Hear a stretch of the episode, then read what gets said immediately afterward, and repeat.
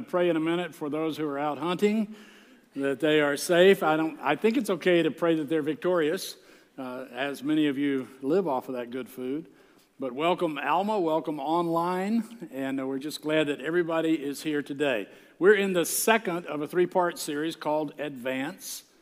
If you were with us last year when this began, you are familiar with it. Otherwise, stay tuned. We're talking about how we are advancing the kingdom. Last week, Pastor Allen really laid it down there for us on how we are to think about what we have, what we need, what we want. This week, we're going to go a little bit deeper in another direction to talk about that, but first, I'd like for us to pray together. If you have your books with you, you can take notes on page 22, and then there's some questions on 23 for you to answer. And later, your commitment card that you're not doing anything with yet is on page 18. So we'll be talking about that. You know where they are now. Let's pray. Thank you, Jesus, for you committed everything to us and to our salvation, to growing us to be more like you every single day. And you have promised to take care of our needs. You've promised to heal our infirmities, to comfort us in our times of sorrow. The Lord, we yield to you today and ask you to speak. We pray for healing on all who have been affected by COVID. Pray for healing on our nation. Pray for healing of all forms of sickness and illness, Lord. Protect those men and women who are hunting today, keep them safe, and open our ears this morning to hear your word. We pray it in Jesus' name. Amen. How many of you were good test takers or are? You know, there are a few of you. Uh, i was a good test taker because I studied so hard to try to know the answer. I had a professor who once told me that when he was in school, there was one prof you always wanted to get because he gave the same test every year for like 20 years. And it was in Bible and it was in the study of Kings and Chronicles. And the test question was name all of the kings when they lived and ruled and everything that they accomplished. Well, knowing that going in, you're going to study and you're going to get it the best you possibly can. Well, my professor said, I was excited to take the course. I knew I'd learn a lot, but I also knew the answer. I went to the final. I opened up the page and it said, Tell me everything you know about all the prophets in the Kings and Chronicles that are mentioned and what they accomplished. I said, Well, how did you do? He said, I got an A. I said, Did you know all of that? He said, No. I said, I don't know anything about the prophets, but as for the kings of Israel, and then he wrote the whole thing about the kings, and he still got credit for it. You see, there's something about knowing the right answer. There is an answer that hopefully you already have in your mind, your heart, in your vocabulary. That when Jesus says, Who do men say that I am? You would respond to that properly because a day is coming when that question will be asked of everyone who has ever lived and is living. And there's only one answer Matthew, Mark, and Luke covered that answer. We're looking at the gospel according to Luke today in chapter 9. Listen to what God says. Talking about Jesus. And it happened as he was alone praying that his disciples joined him, and he asked them, saying, Who do the crowds say that I am? So they answered and said, Well, John the Baptist, but some say Elijah, others say, one of the old prophets has risen again. He said to them, But who do you say that I am? Peter answered and said, The Christ of God.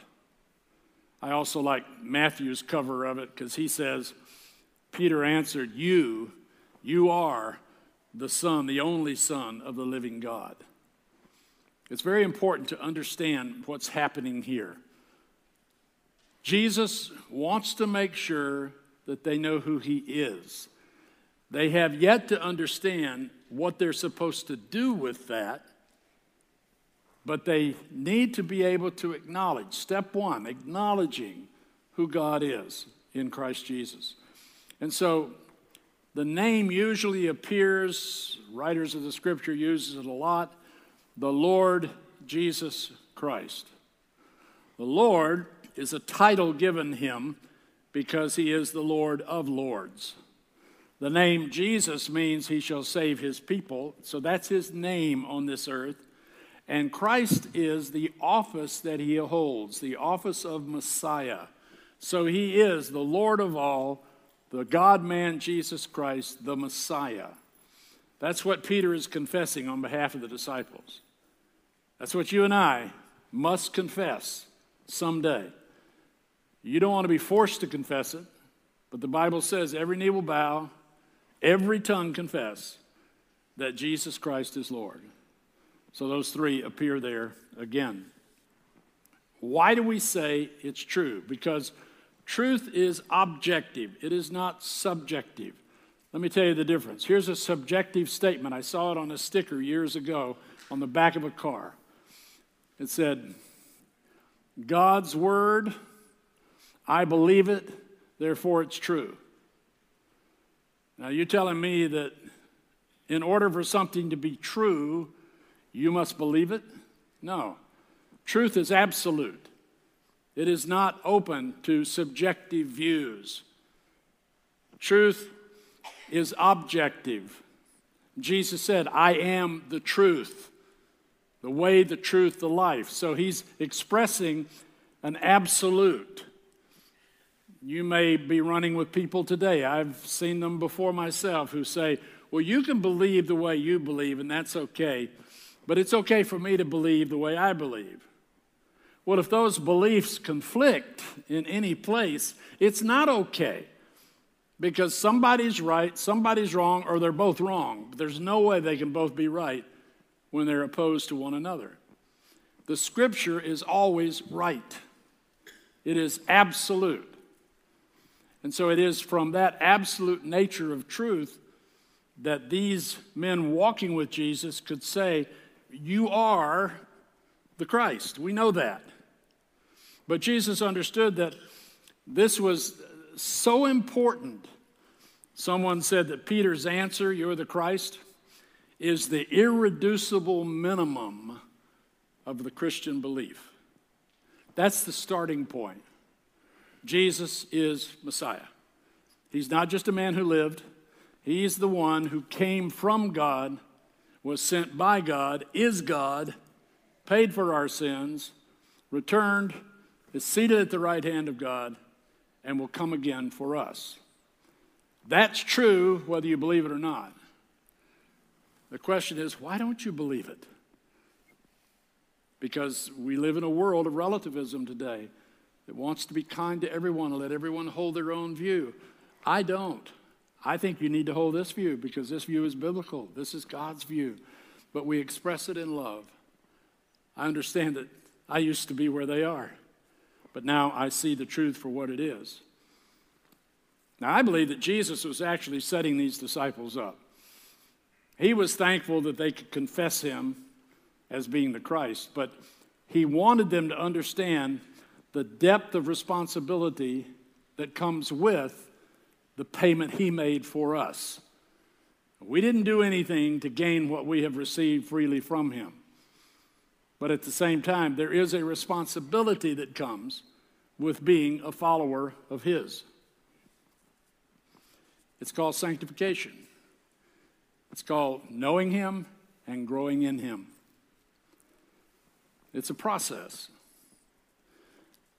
One of my closest friends, who's now home with the Lord, Joseph Jennings, is an African American preacher who went around the nation speaking to young people and to gangs because he had been a gang leader in Southern California and in Indiana. He had been shot 13 times, still had three bullets in him. And he and I worked closely together for almost 27 years. Early in his walk of salvation, when we first met, his grandmother, who loved him dearly and was a wonderful, strong Christian, lost her husband, and she invited Joseph to come and do the funeral. So he went and he performed the funeral, and when the funeral was over, they were walking out together. Everyone had left the church, and he said, Grandmother, can I carry your purse for you? And she said, Son, you may be saved, but I'm not sure you're sanctified. I'll carry my own purse. You see, sanctification is a process. Jesus is looking at these disciples and saying, okay, guys, my death is going to save you. You know who I am, but you're not sanctified. But I'm going to tell you today, I'm setting you up because I'm going to tell you today what it means, what you have to do. Someone said to me that my salvation may have come to me freely, but it cost Jesus his life. And now that I'm saved, I recognize it's going to cost me something. Not to be saved, that's free, but to live with the knowledge of what Christ has done for me and to respond to that knowledge has a cost added to it. And it's our obedience to what he calls us to do. Jesus wanted them not to live a life of being saved and stuck, as so many are. So he set them up. You've walked with me. You've seen the miracles I performed. You've heard my communication with the Father. You've heard me speak to the multitudes. You know who I am. I've even sent you out to do those same miracles. I've given you power. I'm going to give you more power to come. But you're not yet where I need you to be. To some extent, I think he could say that to any of us today.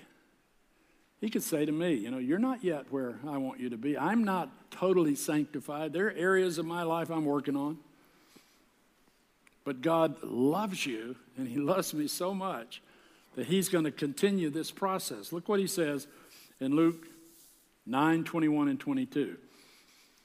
He strictly warned them, commanded them, tell this to no one. Don't let anybody know yet what you know saying, The Son of Man must suffer many things and be rejected by the elders, the chief priests, and the scribes, and be killed and be raised the third day.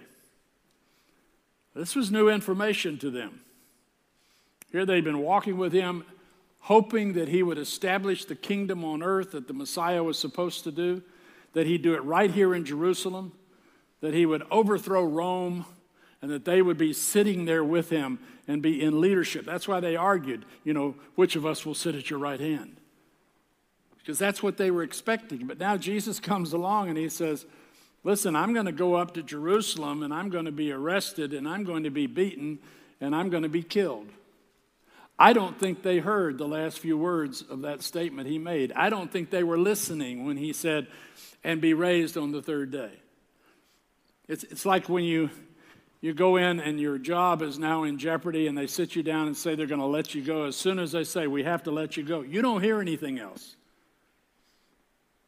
When you get that analysis of COVID and they say, you know, you have COVID, you, you don't hear anything else. Your mind is going somewhere else. They hear Jesus is going to die, their minds are gone. They're not hearing about this resurrection that's coming. They're going to lose their leader. How are they going to move and do the things that He wants them to do? It's those last words that give us the power to do everything we do as followers of Christ. It's the resurrection that is key to the Christian faith. Read through 1 Corinthians 15 and, and learn what Jesus says, what Paul says about Jesus with reference to the resurrection. So Jesus takes them a little bit deeper. Here he says, starting in verse 23 through 26, he's going to lay out for them now what the responsibility is. It hasn't changed, it's for you and for me also. He said to them, If anyone desires to come after me, let him do three things. Let him deny himself, take up his cross daily, and follow me. For whoever desires to save his life will lose it, but whoever loses his life for my sake will save it. For what profit is it to a man if he gains the whole world and is himself destroyed or lost? For whoever is ashamed of me and my words, of him the Son of Man will be ashamed when he comes in his own glory and in his Father's and of the holy angels. Three things that he wants us to do. He wants us to deny ourselves, to pick up a cross, we'll talk about that in a minute, and to follow him. But it's hard to do, isn't it? Self denial is, is just almost impossible because we are born with self indulgent spirits. We're born just wanting mine, mine, mine. You know, everything belongs to me. You see it in the two year old. I remember when I was 12 and I had this wonderful aunt, my mother's sister, who had no children, so I was like one to her. And we were shopping one day for Christmas, and I was looking at little plastic toy airplanes. And she said, Oh, those are so nice. Which one do you like the best? Here I go, self indulgent. I like them all. And you know what? I manipulated her. I got every single one of the ones that they had on those shelves. 12 years old. Problem is, it doesn't stop there, does it? We continue to live like that as we move on because we are so self indulgent. But self indulgence doesn't work, self doesn't work. To deny self is to be able to say, okay, God, you're first. Everything that Pastor Alan said last week, you know, I'm going to I'm going to think of you first and what you want, not what I want. That's where we're headed with this. Is if we will follow what God wants, you know what God will do? He will take care of you in His way, in His time, according to His purpose and His will. He never lets us go. Nothing can take His love away from us, and nothing can add more to it. So we're not talking about manipulating God. If I give to God, then God will give to me. That's not what we're saying. What we're saying is because God gave to me, it is my heart's desire to put Him first, not myself. And then do what? Now pick up a cross. We'll see what that looks like in a few minutes. But first, I want you to hear a story. Shane Lee joined uh, our staff a few months ago. He's a wonderful man of God, lovely family. We're so glad that they're here with us. He is our director of groups. And we have his story about not being self indulgent, but being obedient to God. Watch this with me. So, my family and I were initially connected to Community Church through my mother in law. Uh, she attended here at Community Church, uh, and she had been battling cancer for a few years, and we were so encouraged by how Community Church came alongside her and came around her in her time of need. Uh, and so we were living in New York at the time, and so we were very encouraged by how the church came around her. Uh, this past March, she actually went home to heaven, and we had the opportunity to come here uh, for her service. Uh, her service was here at the church, and I had the opportunity and the honor to have a conversation with Pastor Wally for about 30 to 45 minutes prior to the service, uh, and I was just blown away uh, as he talked about community church uh, and how generous you guys are and how they partner with the community, how they partner with different ministries. Uh, and I was just so blown away by the generosity that I heard, was hearing uh, Pastor Wally talk about. And so uh, my wife and I, we were living in New York at the time, and we were on our way transitioning out of the church we were at uh, in New York. And so I said to my wife, we really need a place to tithe. We need to continue to be obedient uh, in God's word and what He's called and put on our hearts. Uh, and so as we prayed and as we fasted and as we uh, talked to God in that, uh, He put on our hearts to, to start tithing to Community Church. As we were living in New York in March, uh, and so what God did is He connected uh, us to Community Church through Advance. Uh, he used our obedience, He used our generosity to connect us to the church before there was a job, before there was anything, before we thought or knew we were moving here a few months later. God used Advance uh, and our generosity to connect us to the church. I just want to make sure you understand, he did not buy his position here by giving to advance. No, he kind of broke the mold of what some people think. One writer said Christians are not an undiversified, characterless, featureless, faceless, standardized, stereotyped, mass produced religious product, because that's how we are viewed by many in this world. No, we are Christians, Christians, followers of Jesus Christ, who went to the cross. Let's talk about the cross. When he says, pick up your cross, what does he mean? In Rome, the cross was the primary means of death in their empire. And it was a, a vicious thing When someone knew that they were about to die on the cross and they were told, Go home, say goodbye to your family, this is going to be done, take your cross, get up there on the hill, and it's all going to be done. Here's how a man describes it He says, The cross made no compromise, it modified nothing, it spared nothing. It slew all of the men completely and for good. It did not try to keep on good terms with its victim. It struck cruel and hard, and when it had finished its work, the man was no more. That's how terrible it was. And yet Christ permitted himself, out of obedience, to go that route so that when they finally stuck him in the side, they knew that he had given it all. He was gone. It had taken everything. The cross had won. Little did they know those last words of that confession that Jesus said, But I will rise on the third day. Because on the third day, the cross now has meaning. The cross is a central focal point of the Christian faith, along with the resurrection. That weekend makes everything we believe come true. So, how are we to live in the face of that?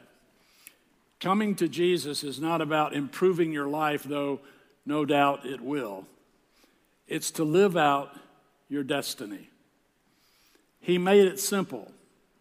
He supplied the Holy Spirit and he said, I want you to die daily. A friend of mine said you should take nails with you and crucify yourself every single day figuratively speaking. Because we are to wake up worshiping Him, to be led by Him as we move through our lives, and to deny ourselves, pick up that cross, die every day, and follow Him. And what will come of that? Well, apart from an eternal destiny where we are with Him and with our loved ones forever and ever and ever, unimaginable, Apart from that, it's here, it's now. We have the opportunity as individuals to advance God's kingdom, to see more and more people embrace the answer to the question, Who do men say that I am? And that's our responsibility, all of us, everyone here, everyone watching, everyone in Alma. It's for us to take this message of hope that is absolute truth and to tell other people lovingly, this is the answer to your situation. This is what's going to get you where you need to go, dying one day at a time. Now, today, we're talking about generosity as one of the ways of doing that, because after all, the greatest act of generosity in history is God sending His only Son for us, that He would give everything for you and for me.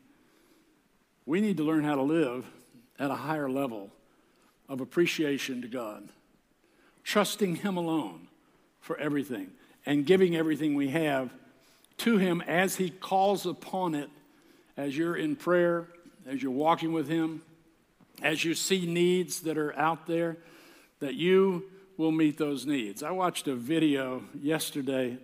It's one of those YouTube things that pops up while you're doing something else, and it's this little girl in a restaurant and her dad says, Go ahead, honey, go ahead. And she's probably four years old.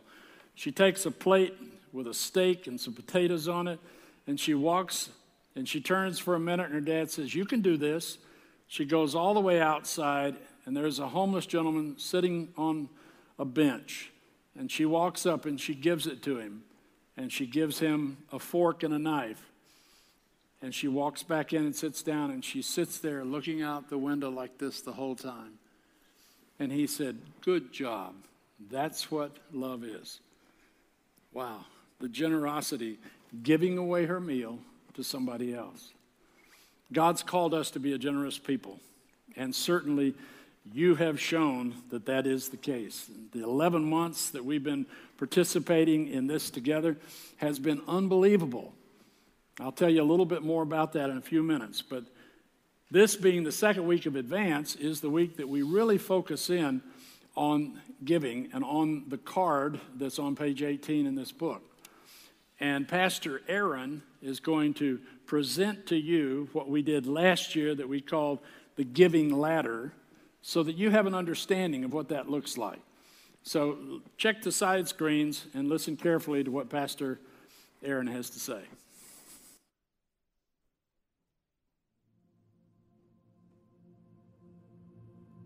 So, what do you think so far?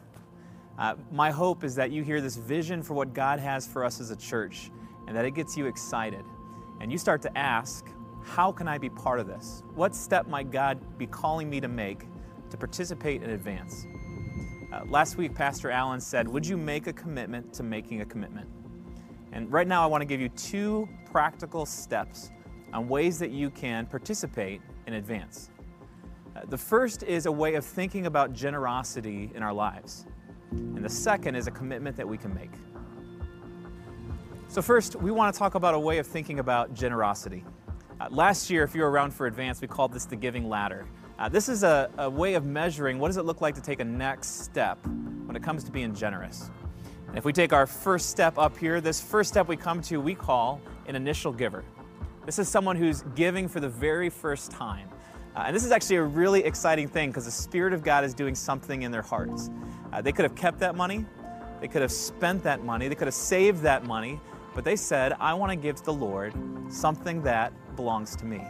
They're asking this question uh, What do I do with my stuff? Uh, what is God calling me to do with what I have? And if this is where you're at, this is an exciting spot to be.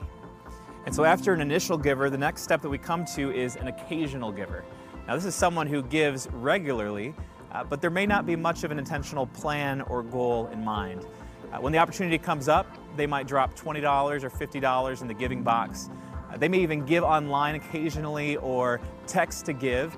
Uh, and here's the question they're asking. Notice the difference from the first one. They're asking the question, What do I do with God's stuff? Not what do I do with my stuff, but what do I do with what God has given me? If we continue to move up the steps, the next step that we come to is this idea of an intentional giver. And they're asking this question, uh, continuing to say, God, what do I do with what you've given me? It's this mental shift of realizing that everything that we have comes from God. Uh, if you're new to church, there might be a phrase that you're not familiar with, and it's this idea that we call a tithe. And this is actually amazing vision from the Bible, this calling to say that 10% of what I have I'm going to give to God as a way of saying, God, everything that I have comes to you. Now, for my wife and I, since we've come to this stage personally, uh, tithing has become a non negotiable for us. Uh, 10% of what we have, we give directly to the church before we pay taxes, uh, before we pay our mortgage, before we think about spending money on anything else. We say, How can I give first to God what He has given to me? Uh, now, I don't say this to brag. I say this to say this is just a normal way of doing the Christian life. And so, an intentional giver is saying, God, I'm going to give to you out of the resources that you've given me. But it goes beyond an intentional giver. Uh, God continues to challenge us when it comes to generosity. A surrendered giver is someone who truly comes to realize that everything that I have uh, comes from God. And so, a surrendered giver asks the question God, what do you want me to give out of what you have provided. Uh, this is, goes beyond the tithe and really shows a heart of generosity. Now we come all the way to the top of our steps. Uh, and this is someone we call a lifetime giver. Uh, they're asking the question not, what do you want me to give out of what you provided, but God, what is it that you'd want me to keep from what you provided? This goes beyond tithe. This says, God, from what you have blessed me with, how can I be part of building your kingdom? What an amazing top step when it comes to generosity in our lives. And so, my hope is that this is helpful for you to be thinking about where am I at currently? And maybe more importantly, where is God calling me to take a next step? Now, our second action that we want you to be thinking about today is our commitment card. And so, if you have one, would you pull it out? And we're not asking you to fill this out today. In fact, I want you to be praying about how God might be calling you to participate in advance. Uh, but we did want to take a moment just to review what the cards look like so that you can intentionally ask God, how might you be calling me to join in? And so here we are at the halfway point, uh, the one year mark of advance. And we are asking everyone, whether you filled out a commitment card for the first time a year ago, Or maybe this is your first time stepping up and saying, I want to commit to be part of what God is doing at Community Church. Uh, this card is going to allow us to plan uh, and to step forward uh, for this final stage of our journey. So, the first box that you'll find at the top is saying, I'd like to make my first time advance commitment. If this is you for the very first time committing towards advance, uh, what is God calling you towards in this next year uh, to give towards this initiative? And you can write that number right in that box. Or maybe in the second category, I'd like to expand on my planned commitment by blank. If you made a commitment last year and it was you stepping out in faith, and God has continued to provide and to continue to step in for you, uh, what is the amount maybe that God is saying, hey, I could give a little bit more in this final year? Write that in. And then our third box, keep my current advance commitment of blank. For many of you, last year, God spoke to you directly and gave you a number to commit for these two years of advance. Uh, and if right now God is continuing to say, keep on keeping on, praise God for that. Write in the amount that you committed uh, and saying, I am going to continue to give faithfully towards this mission. And then on your commitment card, would you also fill in your personal information, fill in your name and address so we can contact you if we need to? And then at the bottom, you'll notice that there are two more boxes. First, you'll see a box that says Contact me about my advance giving as an automatic recurring gift each month. Uh, my wife and I absolutely love the convenience of giving online. We don't have to think about it, it comes out of our account each month. Uh, even going back to that idea of the tithe, it's a way of us giving our first to God. And then right underneath it, there's another box that says, I need to make changes to my existing advance commitment. We also realize that this has not been an easy year. And for you, maybe some major things have changed. And if you feel like, you know what, I still want to be part of this, but I need to make an adjustment, mark that box and we would be so happy to connect with you uh, and help you uh, adjust your plan. Thank you for committing to fill out this commitment card. And wherever you're at in this journey, know that we are so honored uh, to be on this journey with you. And we can't wait to see what God is going to do through each of your commitments through advance.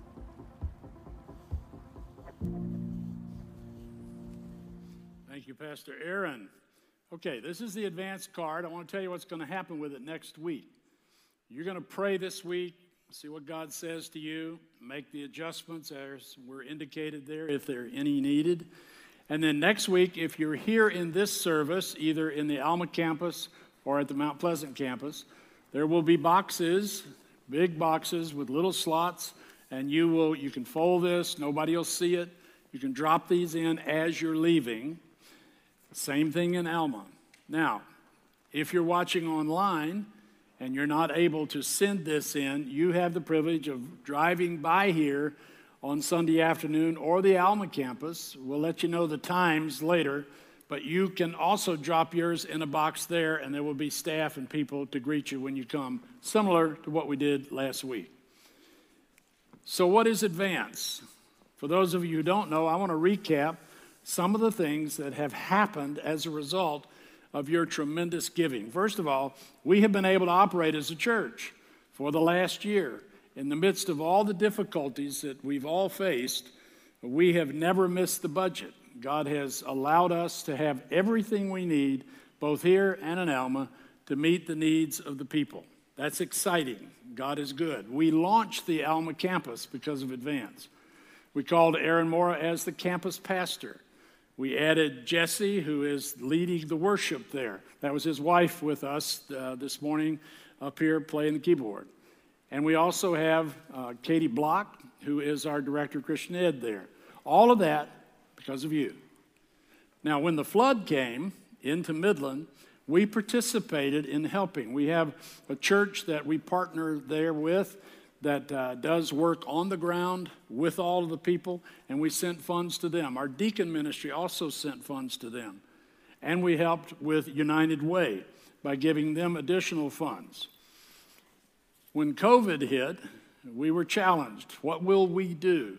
Along with everyone else, we were so blessed by first responders that we decided to give them meals at the very onset of this event. And so we sent meals to the police departments, to paramedics, to central dispatch, to the Michigan uh, Mid Michigan Health in Mount Pleasant and also in Alma. We helped out our care store that distributes goods to people who are in need. We helped Life Choices because the different retailers were running out of diapers. And so we were able to help them put on three more diaper drives. Down in Gratiot County, we funded the food pantry to help feed people. And then when school reopened, we partnered with some others and we helped put those plexiglass partitions in so that the students were able to go back to school. How could all of that happen? Because of you, because of your generosity. Because when you come to a point of understanding that it's not about me, it's about following Him and everything belongs to Him, then suddenly it's a joy to be able to give. Last year, my wife and I, in our own circumstance, because each of you has your own circumstance, uh, we were trying to figure out what will we be able to do with all of these other things that are going on in our lives like we knew with two automobiles one 20 years old and one with 210000 miles that we needed to be saving for another auto because we follow dave ramsey's principle we pay cash for our cars and drive them until they die and then we go get some other ones and they're always used so we're wrestling through this and we had a plan we had a great plan and all of a sudden, COVID hit. And now some of those funds that you're putting up for the car, you have to buy toilet paper with and get other things with to make sure. You know, you're always adjusting, trying to figure it out. So we still had a plan. So one day in the summer, my wife is driving the 20 year old car, leaving here to go to Lansing, and I'm following her in the 210,000 mile car. And as we're going down, white smoke starts coming out of the back of her car. And being a great mechanic, I had no idea what it was. I called her and I said, There's smoke coming out of your car. I said, It, it might be a water hose. I don't know for sure, but get off at the next exit. That was the Lake Lansing Road exit. She got off, she turned right, and by the time she headed almost up to where the Champs restaurant is, I couldn't see her anymore for the smoke. So I stopped my car because I was afraid I was going to hit her. And I got out, and as I did, I see a young man opening her door, and I hear him say to her, Run! Later, I found out he was an off duty sheriff's department deputy from Hillsdale County who saw that her car was on fire. That's what it looked like. It, the windshield imploded, the tires exploded, the whole thing went up in flames. In the back of that was several thousand dollars worth of materials for one of our daughter's summer programs for at risk kids in the city of Detroit. So we lost everything, and I'm thinking, okay, this is a good way to replace a car, God. You know, how are we going to do this? What are we supposed to do? This is a 20 year old car. I looked it up online, it's worth $700. You know, so okay, so I guess we got 700 toward this, but our daughters decided that they would start a GoFundMe account. My wife had paid $3,500 for this car four and a half years before. So I knew we weren't going to get much for it. The insurance looked at it, they gave me a call. She was in the car with me, and they said, We're very sorry that we can't do more. All we can do is give you $4,017.